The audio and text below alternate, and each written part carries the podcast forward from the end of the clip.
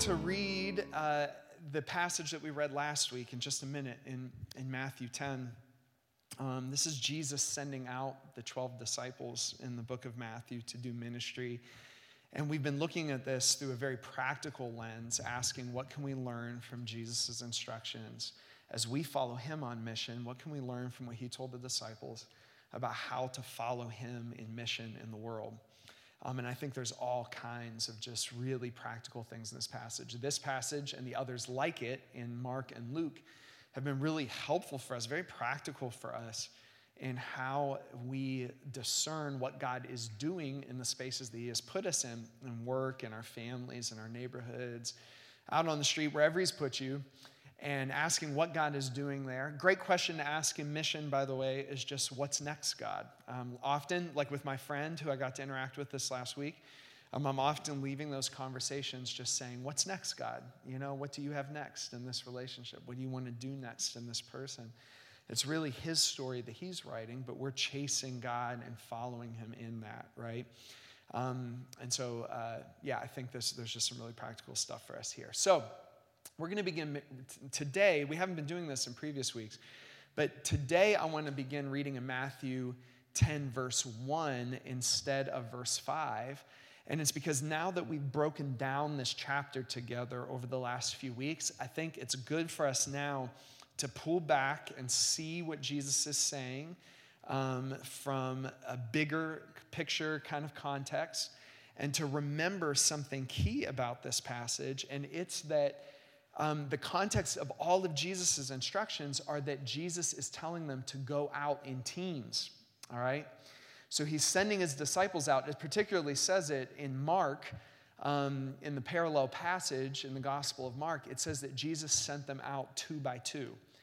So he gathers his 12 closest disciples, and then he sends them out in teams. The Gospel Mark tells us two by two.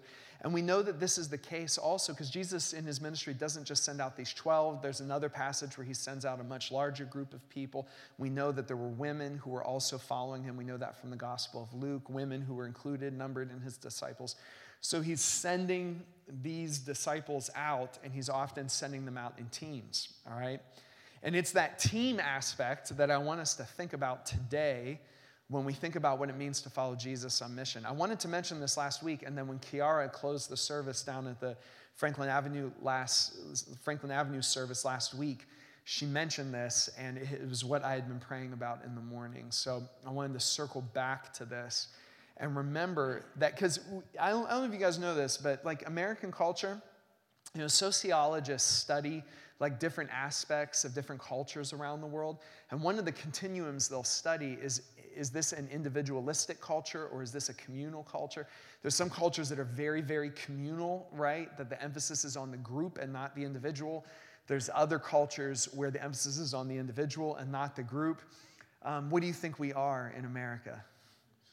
Individual, right? Not, not only individual, but, and by the way, you can see this in our founding documents, right? This is enshrined in our language, right, as a culture. Um, but not only are we an individualistic culture, but sociologists tell us that we are the most individualistic culture in the world, all right?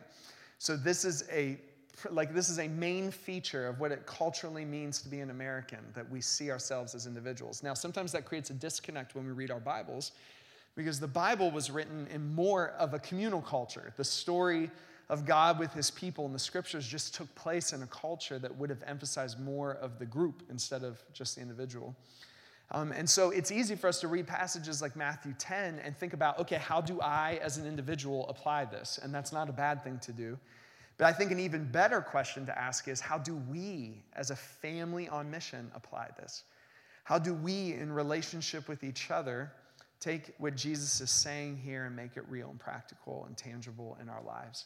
So we're going to back up and start in verse 1 and remember that when Jesus gives these instructions, he's not just giving it to an individual, he's giving it to a group of people that he is training, discipling, um, teaching them how to do it, and then he's sending them out in groups as well. Um, so I'm going to read this first part, and then there's part of it we'll read together. Jesus called the 12 disciples to him and gave them authority to drive out impure spirits and heal every disease and sickness. These are the names of the 12 apostles. First, Simon, who is called Peter. and his brother Andrew, James, son of Zebedee, and his brother John, Philip and Bartholomew, Thomas and Matthew the tax collector, James, son of Alphaeus and Thaddeus, Simon the zealot, and Judas Iscariot, who betrayed him. These 12 Jesus sent out with the following instructions. Let's read together like we have the last few weeks. Do not go among the Gentiles or enter any town of the Samaritans. Go rather to the lost sheep of Israel. As you go, proclaim this message The kingdom of heaven has come near. Heal the sick, raise the dead, cleanse those who have leprosy, drive out demons. Freely you have received, freely give. Do not get any gold or silver or copper to take with you in your belts.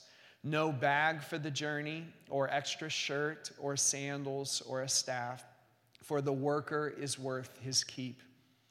Whatever town or village you enter, search there for some worthy person and stay at their house until you leave. As you enter the home, give it your greeting. If the home is deserving, let your peace rest on it. If it is not, let your peace return to you. If anyone will not welcome you or listen to your words, leave that home or town and shake the dust off your feet. Truly, I tell you, it will be more bearable for Sodom and Gomorrah on the day of judgment than for that town.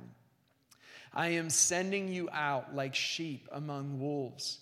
Therefore, be shrewd as snakes and innocent as doves. Be on your guard. You will be handed over to the local councils and be flogged in the synagogues. On my account, you will be brought before governors and kings as witnesses to the Gentiles.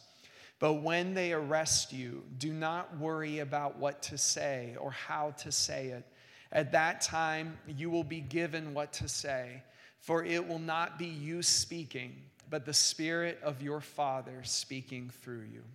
Amen. All right. Quick review through this passage, like we've been doing previous weeks. I don't know if everyone is catching every message, so we're just going to move through these review slides quickly. Um, we said, first of all, that Jesus identifies territory. Um, he tells the disciples to stay close to him because he's training them and he, he doesn't want them to go too far so they can keep debriefing. But we said that all mission starts in the territory that God has given us. It starts in the context of our relationships and the places that He's always put us. It is true that sometimes God will lift us up and put us in a totally different context, but I think most normally today, He's asking us to follow what He's doing, to discern what He's doing, and join Him in it in the place that He's put us today. We said that Jesus gives all of his authority to the disciples. The authority doesn't belong to the disciples, it's his authority, but he does give it to them. He shares what he has to heal the sick, cast out demons, raise the dead, preach the gospel of the kingdom. In other words, to face everything out there in the world um, where sin and Satan has wreaked havoc, where even death has taken the lives of people, um, Jesus shares with us the kingdom so that all of those things can be addressed. So, what's wrong can be made right, what's chaotic can be made ordered. Um, that's what it means for the rule and reign of God to come.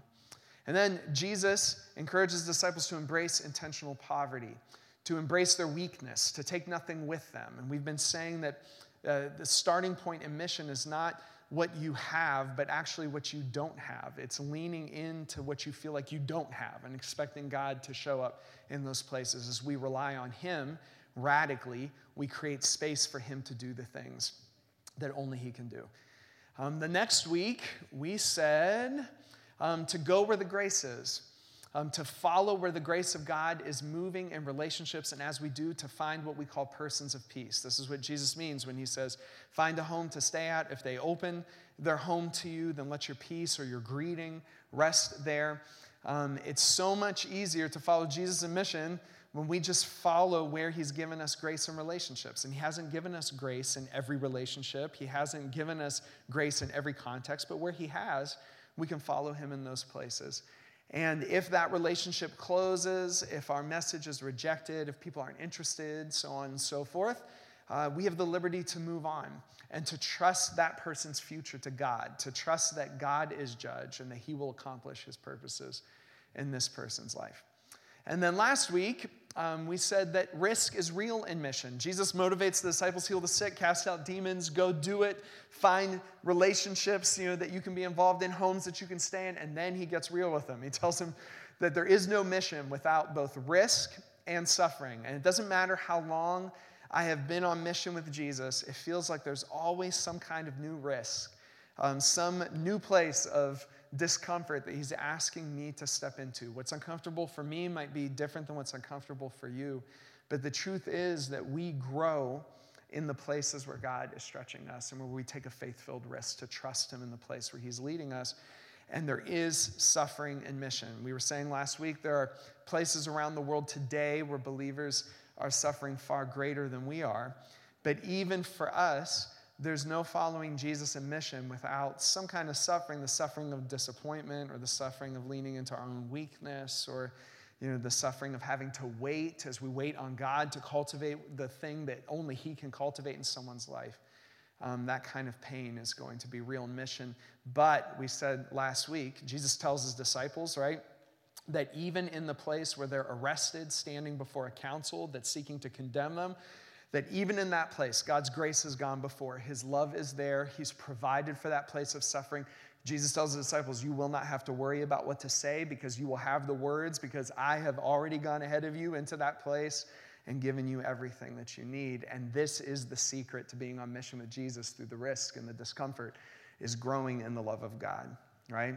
The more I'm loved, the more I can stand in those places with Him. The more I know I'm loved, the more I can risk, right? But mission begins and ends in the love of God, right? And God filling me with his love. And the more I know I'm loved, the more I can follow him in these ways. All right, today I want to talk about really all of that, but in the context of being in community together. I'm going to try to do this just in a few minutes. I want to encourage you as we think about how Jesus is saying this, not just to an individual, but to a group of people. I want to encourage you today as you are on mission to find a team to find a team that you can do it with. Um, Jesus provided for this in the way that he organized his disciples and sent them out. By the way, a team for Jesus sometimes was just two people. So a team for you might literally just be one other person to do mission with. Now, let me tell you something about teams in the kingdom of God.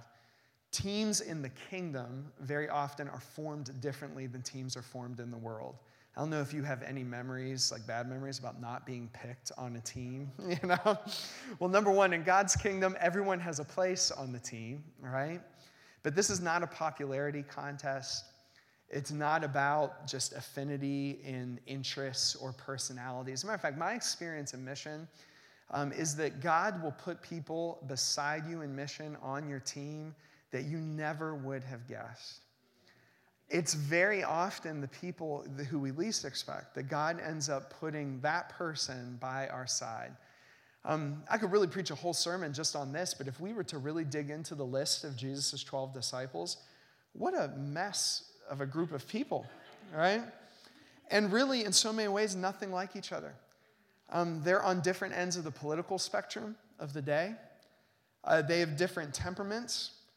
Um, these, this is a group of people, d- different vocations. This is a group of people who probably would not have hung out with each other if they hadn't formed their team around the person of Jesus.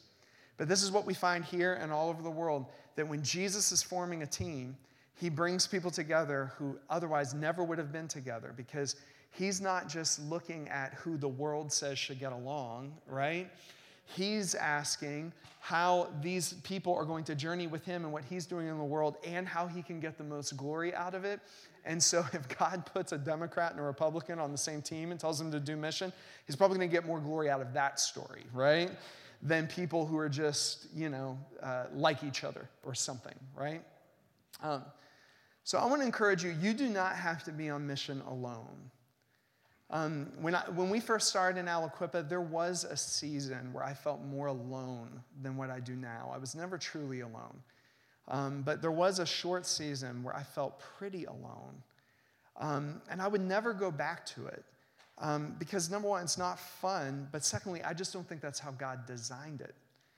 Um, even if you're a pioneering type, um, even if God has put some of that gifting on you, I still think it's better to go with someone. You know, this is where, like me and Steve, really started to get to, I mean, we knew each other for a long time, but really where we started to get to know each other and hang out was because I was going alone into neighborhoods, you know, to get to know people.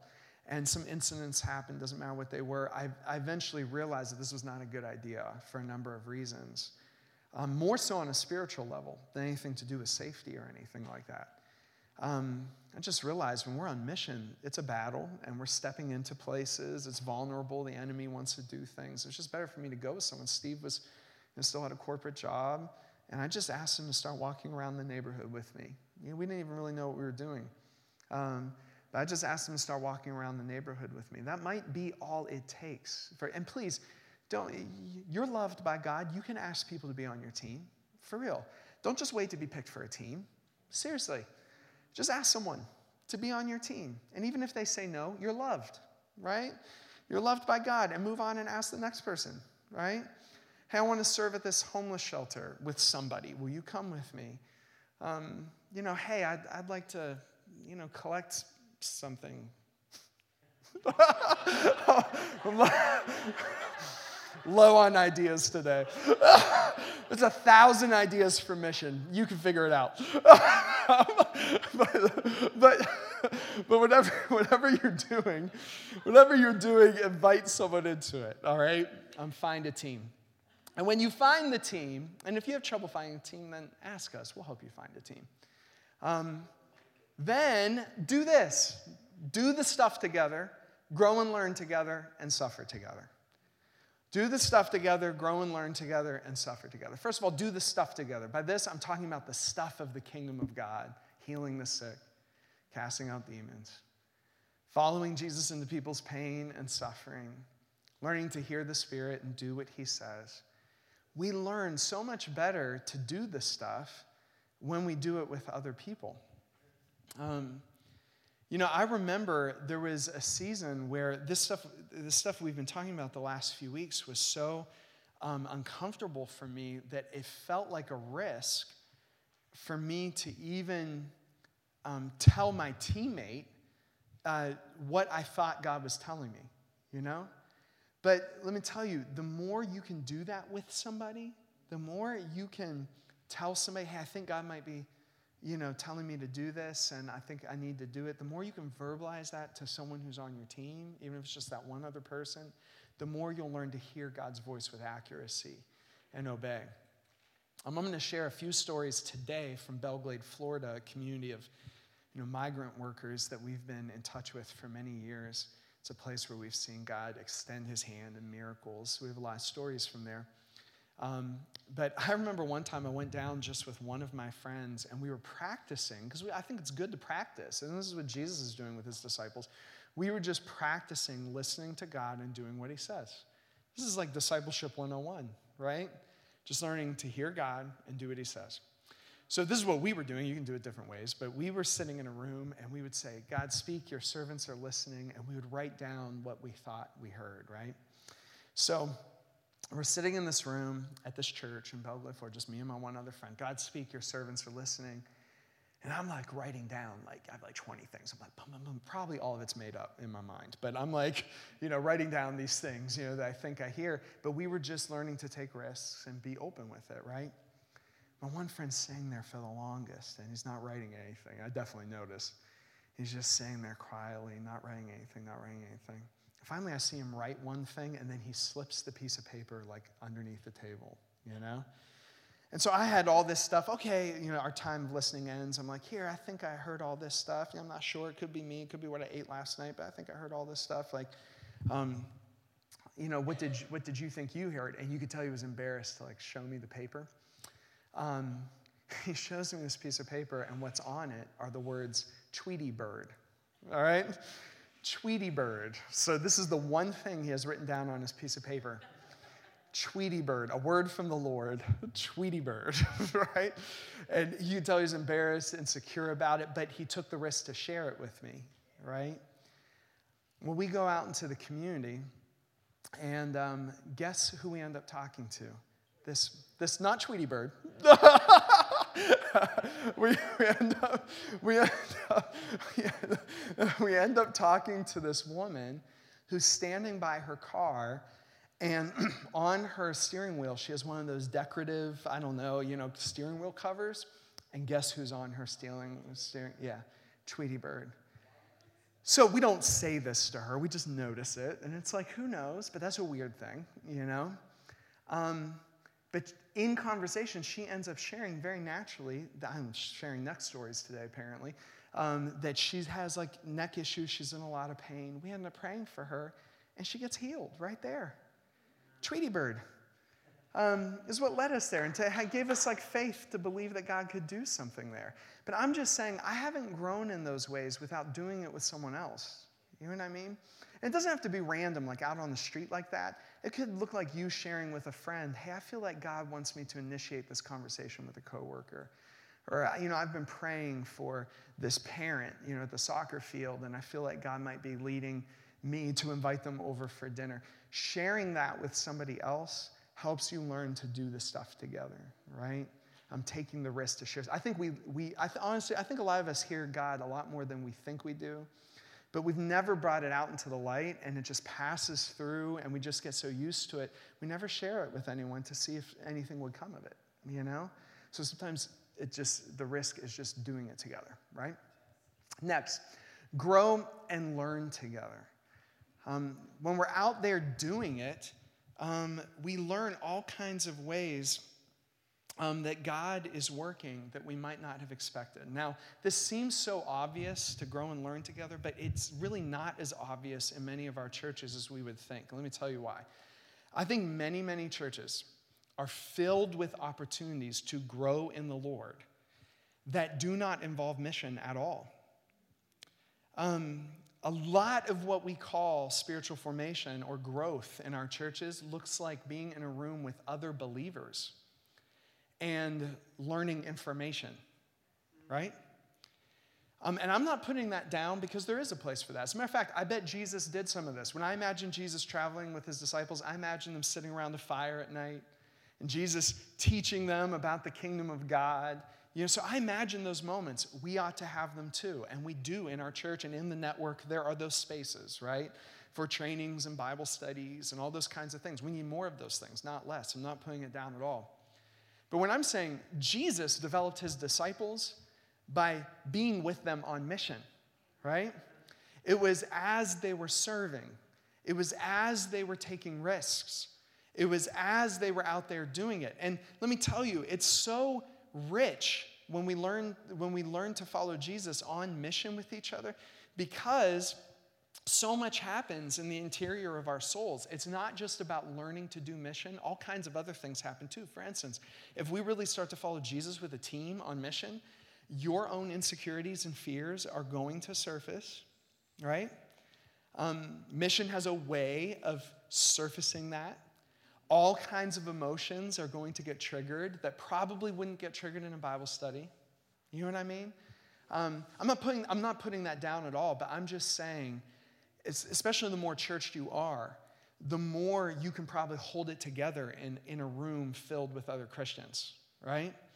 But when we start to take risks, when we start to serve, things get surfaced in us. And, and this has been our testimony here in our network is that the more we follow Jesus on mission, the more he begins to work holiness into us, the more he begins to impart joy to us, the more He deals with our fears and insecurities. Our wounds are likely going to surface.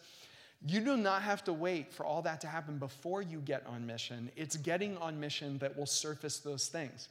It's serving with so, and particularly with other people, because we can't hide it then, right? Um, I love, this is speaking of Belle Glade, this is really why I love to take people there. And I, I, can't wait until after this pandemic season to get back down there. We were supposed to be down there in July, and the trip got canceled. But I can't wait to take people down there again. And here's why it's because all week we're growing together, right? Um, we're coming back from praying for people and we're having to process our fears, our disappointments, our wounds are coming out. and they're coming out in front of other people who know and love and trust us, right? And we trust them, right? So, mission creates this team, being on mission as a team creates this place where real growth can happen in our lives. Um, this is why, uh, you know, we have in our network things like missional communities. Missional communities in our network, if you're familiar with that, these gatherings that happen in homes or in other places, um, besides the church typically, um, are for us not only what the church has, if you're familiar with church language, what churches have typically called small groups. I'm not putting small groups down at all. It can be a wonderful thing, beautiful thing, meaningful thing. But we have found it helpful that if, if we're going to gather together in a small group of people, that we should also be on mission together, right? Because it's being on mission together, it's serving together in missional community, right? That's probably going to create a different level of growth that, that we wouldn't experience if we were just hanging out. You see what I'm saying? Okay, and there are seasons for just hanging out. I'm not putting that down. There are seasons for just being together in the Word, there's seasons for just being together in prayer. But I'm saying I think many of our churches are overloaded with those kinds of opportunities and few opportunities to really be on mission together, right? We've got to be on mission together. And lastly, we get to suffer together. And maybe this is connected to the first two points because suffering together is the place where so much of our growth happens. I'm speaking of Belle Glade. Let me tell you a story because I think this story is a kind of parable for what every single person goes through in their emotional life in some kind of way if we're following Jesus in mission together. I was down there years ago with a group of teenagers. I love to take our teenagers down there because they end up seeing people get healed and they get to be part of some extraordinary things while they're down there.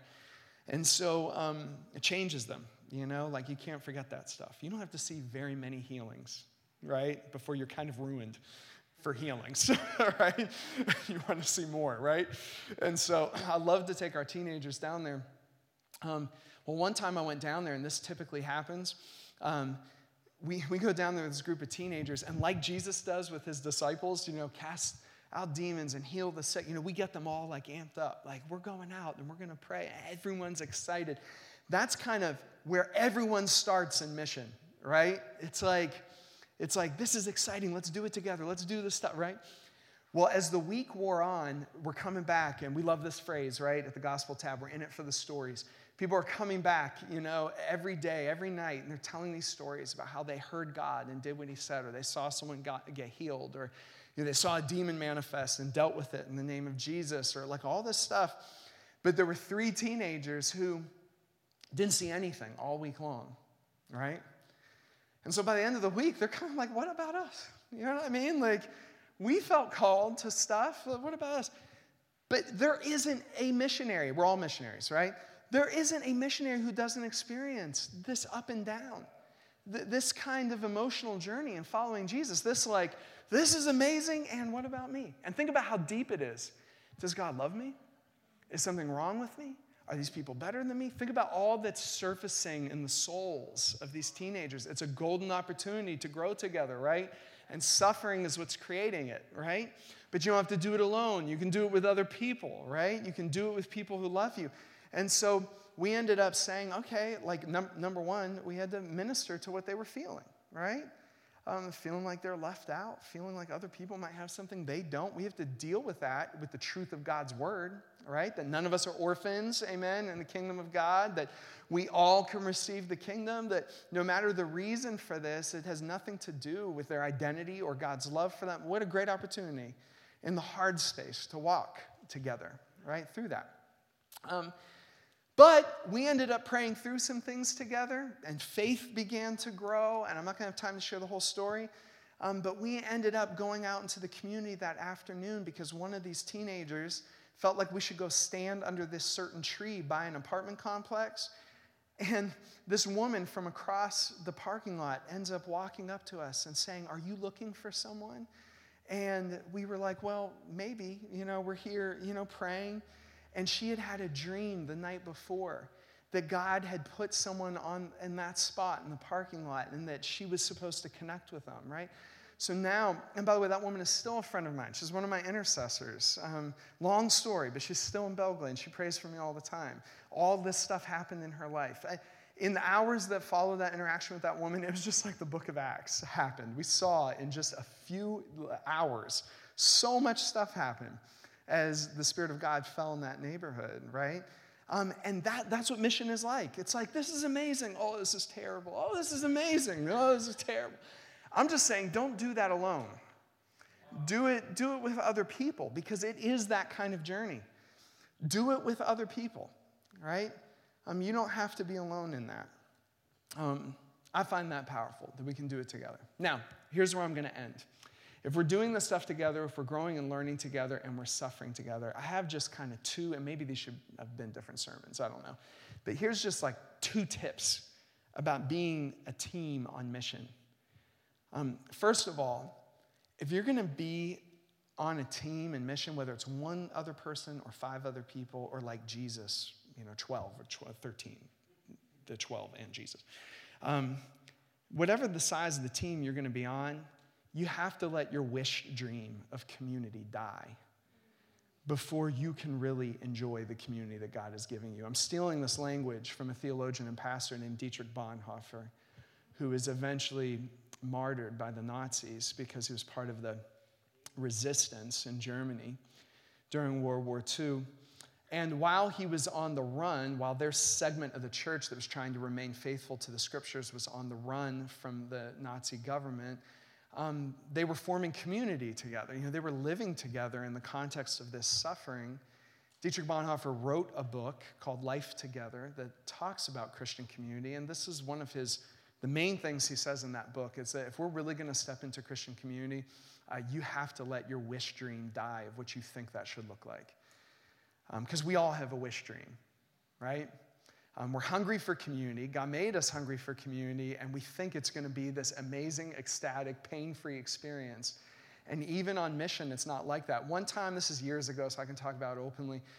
There was a couple who was considering attending our church. They only came for a few weeks before they dropped out of things. And I'm not surprised at all um, because we were definitely too much of a mess for them. Um, and, and I can tell you why. It's because they had been on a mission trip, like a week long mission trip. I think it was somewhere in the Caribbean. And they said, We want to be on mission and we just want to be part of a church that feels like that week. And I'm thinking to myself, oh, we aren't that church. I mean, like, um, and they were like, they were like, you know, like no one was arguing. Everyone got along for the one week. Like we, you know, there were no disagreements. I'm like, you, really? You made it a whole week? Like, without, without any of that happening? Have you read Matthew, Mark, Luke, and John? Look at how, look at how Jesus' team, Jesus is always having to step in and be like, guys, stop that. Like, you can't talk to each other like that, right? I'm trying to one up each other. You're trying to, your pride is getting in the way. Jesus is always having to deal with this stuff with his team. Um, so if, if we want to be part of mission with the team, and this for us involves all of our selfish motives about what we think other people should be for us, we're never going to last on a team. Um, honestly, teams that are on mission, in my experience, are often conflict rich environments. Um, they are environments where we disagree, where we don't see eye to eye, where you're up and I'm down, and sometimes I'm up and you're down, and we have to figure all that out because our souls are surfacing in the midst of mission. And the sooner that wish dream dies, the more we can begin just to love each other for where we're at today with all the baggage that we bring to the table, recognizing that what's bringing us to the table is not what baggage we had or didn't have, but that Jesus called us. That's what unifies these disciples. Jesus called them so they could be together. And then lastly, make it about the mission and not what you're against. Now, I'm saying this in this cultural moment a few weeks before an election to remind us what missional teams are and what they are not. Um, I said a few weeks ago that we are living in an age of tribalism. What happens when you have unrestrained individualism? which is what we have had in our nation for a long time, when you have individualism that is on steroids, individualism that has run rampant, um, that leaves a part of the soul hungry for something that it has not gotten, um, namely relationships or community. Um, as much as we try to define freedom as unrestrained individualism, there is also part of us that wants to be restrained by love, that wants to be restrained by community and commitment. Um, there's part of our soul that wants that, right? We just don't know how to get it in our culture. And so, what we're seeing now, and COVID is accelerating all of this, is the formation of tribes. Um, these very particular groups of people who form around a very particular interest, a particular hobby, or a particular life experience, or a particular experience of injustice, or a particular um, you know, way of engaging culture, or a particular political position. The list goes on and on. Um, and I would say this is not necessarily in and of itself bad. As a matter of fact, it presents a missional opportunity for us. Oh, God has been moving towards tribes for the longest, right? And to follow him on mission is to deploy missionaries to particular tribes who can speak that tribe's language. It's why I've been suggesting to us that the days of primarily reaching our community through a huge cookie cutter service that reaches all kinds of people. I'm not saying there isn't a place for that, but I'm just saying our network is deploying specific missionaries to specific tribes of people that I'm not sure we could ever get in a room on Sunday morning. Um, so that's the strategy. I, that's just us. That's just the strategy I feel like God has given us. Um, and so we want to keep deploying missionaries to tribes, and we're part of a movement that's been doing that for a long time. So see the missional opportunity in it. I mean, it's amazing. The question of every missionary, right, is what language does this tribe speak? What does it look like for the gospel to become part of this tribe? What does it look like for the rule and reign of God to manifest in this tribe? Wonderful questions to ask, and questions our network leaders are asking and having together. Um, I love all of that. But here's the danger in the day in which we live. The tribes that are forming today in our culture, and I would add into this Europe and Australia, are not only tribes that surround okay, here's our common interest or our mutual affection or what we're passionate about. Tribes today are also forming around here is who our enemy is. You can feel it in our culture, can't you? Violence forming between tribes. This is as old as human civilization. Um, and it's interesting because around the world, last week I was talking about how I was in Sri Lanka. Um, uh, you know, a few years ago, you know, the believers in Sri Lanka had themselves been persecuted. We were, Steve and I were with those persecuted pastors that I was mentioning last week. Um, you know, we had spent time with them and they had been subject to persecution, but the, the persecution that they experienced was almost a byproduct of tribes in their nation engaging in a, if you know anything about the history of Sri Lanka, a bloody civil war for almost three decades. And the questions they were asking was how do we be the people of God? How do we be peacemakers and reconcilers in the midst of a bloody civil war that sometimes lashes out against us too? I'm just saying it's not out of the realm of possibility that we have to ask those same questions in a culture of tribalism, in a culture where violence is growing between tribes. So I just want to show you this last verse, I'm going to be done. You know, there was a point when Jesus' disciples, it's recorded in Luke 9, tried to form this kind of tribe. Um, as the time approached for him to be taken up to heaven, Jesus resolutely set out for Jerusalem. So the situation's getting more intense, emotions are higher. He's heading towards Jerusalem. He's already prophesied his own death. And he sent messengers on ahead who went to the Samaritan village to get things ready for him. But the people there did not welcome him. Remember, the Samaritans are opposed to the Jews, these are different tribes, right? Because he was heading for Jerusalem. And then look at this. When the disciples, James and John, saw this, they asked, Lord, do you want us to call fire down from heaven? They've gotten real confident in their abilities. Lord, do you want us to call fire down from heaven to destroy them? But Jesus turned and rebuked them. And I guess I'm ending this morning with this kind of warning and exhortation. Especially in election year, it is important to remember that whatever team we're part of is not formed around what we are against. I don't care how righteous the issue it's important for us to remember because we are a people, a network, a church committed to justice, and we are called to speak up for the oppressed. We will never stop doing that, God willing, here.